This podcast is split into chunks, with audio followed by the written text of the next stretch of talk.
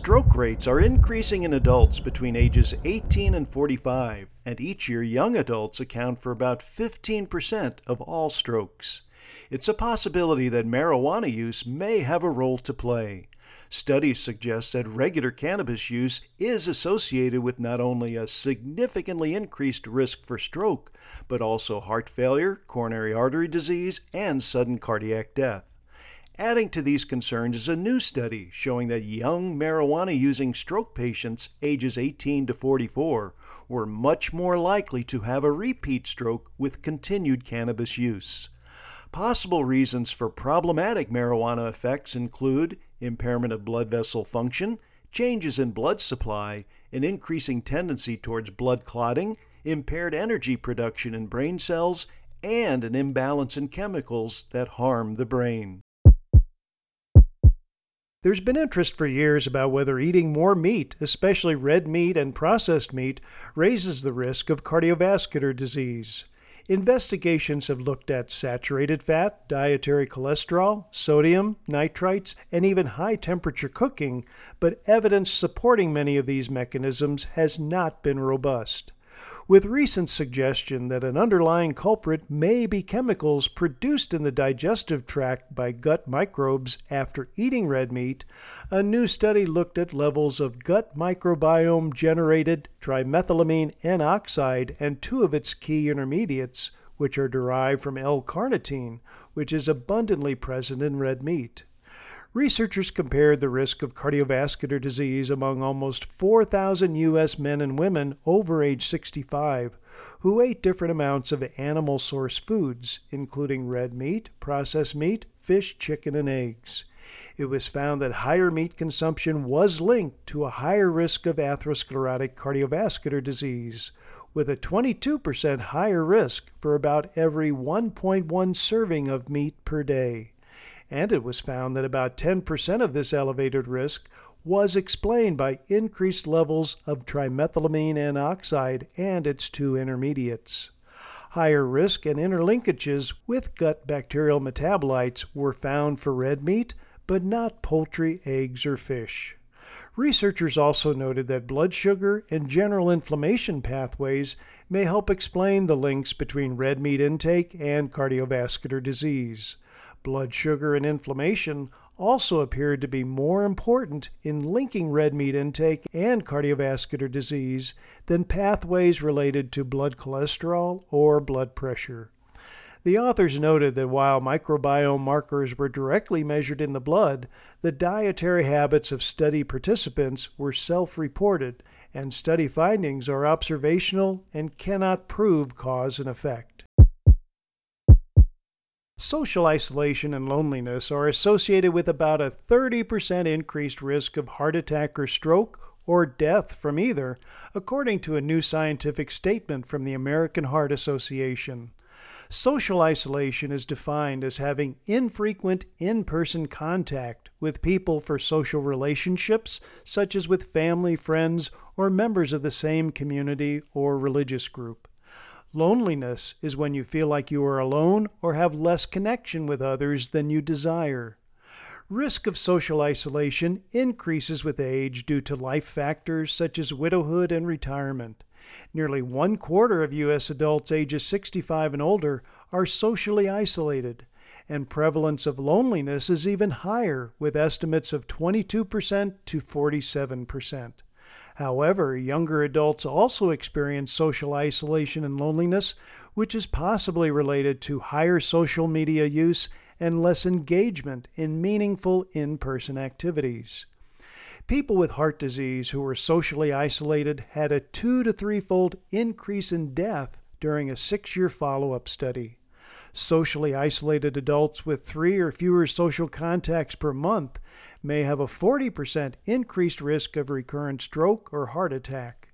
In addition, five-year heart failure survival rates were lower for people who were socially isolated. The authors recommend that clinicians should ask patients about the frequency of their social activity and whether they are satisfied with their level of interactions with friends and family. If concerns exist, healthcare providers should be prepared to refer people to community resources to help them connect with others. Americans spend an estimated fifty billion dollars on dietary supplements every year, and while many are marketed for heart protection or cholesterol management, the research supporting these benefits is not very impressive. But now there's an excellent new study by the Cleveland Clinic Foundation that compares the effectiveness of a low-dose statin to six common dietary supplements regarding lowering bad L D L cholesterol, other cholesterol levels, and blood test markers for overall inflammation in the body. The treatment groups included people taking a placebo or sham pill, a statin group taking five milligrams of rosuvastatin, and the other groups took one of the six types of dietary supplements, which included fish oil, cinnamon, garlic, turmeric, plant sterol, and red yeast rice. Researchers found that the six widely used dietary supplements were not effective at lowering bad L D L cholesterol more than the placebo after twenty-eight days of use. However, statin treatment did have a significant effect on bad cholesterol after twenty-eight days. It was also found that the dietary supplements did not reduce inflammatory markers in the blood, suggesting they may be unlikely to lower heart disease risk at least during the first month of use. The important public health message, according to these researchers, is that dietary supplements commonly taken for cholesterol health or heart health are unlikely to offer meaningful effects on cholesterol levels. As personal and medical marijuana use increases nationwide, the American Dental Association suggests patients refrain from using marijuana before dental visits, after a new survey found more than half of the dentists reported patients arriving for appointments high on marijuana or another drug. In the survey, fifty-six percent of dentists reported limiting treatment to the patients who were high, resulting in the need to schedule another dental visit. Also, forty-six percent of the dentists noted an occasional need to increase anesthesia, probably because of how marijuana can affect the brain. Finally, the American Dental Association commented that smoking marijuana is associated with gum disease and dry mouth, which can lead to many oral health problems. And the smoking also increases the risk of cancers involving the mouth and neck. In a new study, the Green Mediterranean diet was found to significantly reduce visceral adipose tissue, a type of fat around internal body organs that is much more dangerous than the extra tire around your waist. According to the authors, visceral fat can produce hormones and poisons linked to heart disease, diabetes, dementia, and premature death. Reducing visceral fat is considered the true goal of weight loss since it's a more important target than a person's overall weight or the circumference of their waist. The Green Mediterranean diet is a modified Mediterranean diet that's further enriched with dietary polyphenols and has a lower intake of red processed meat.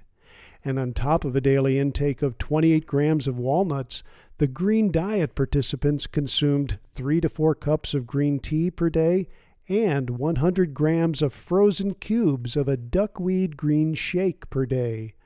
Duckweed is an aquatic green plant that is high in bioavailable protein, iron, B twelve, vitamins, minerals, and polyphenols.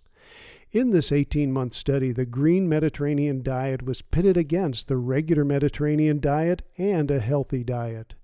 M R Is of the abdomen were done to measure visceral fat levels before and after dietary treatment. End analysis found that visceral fat was reduced by fourteen percent with the Green Mediterranean diet, but was only reduced by seven percent with the regular Mediterranean diet and only by four point five percent with the healthy diet. For Mediblurb, I'm Doctor Jim DeWire.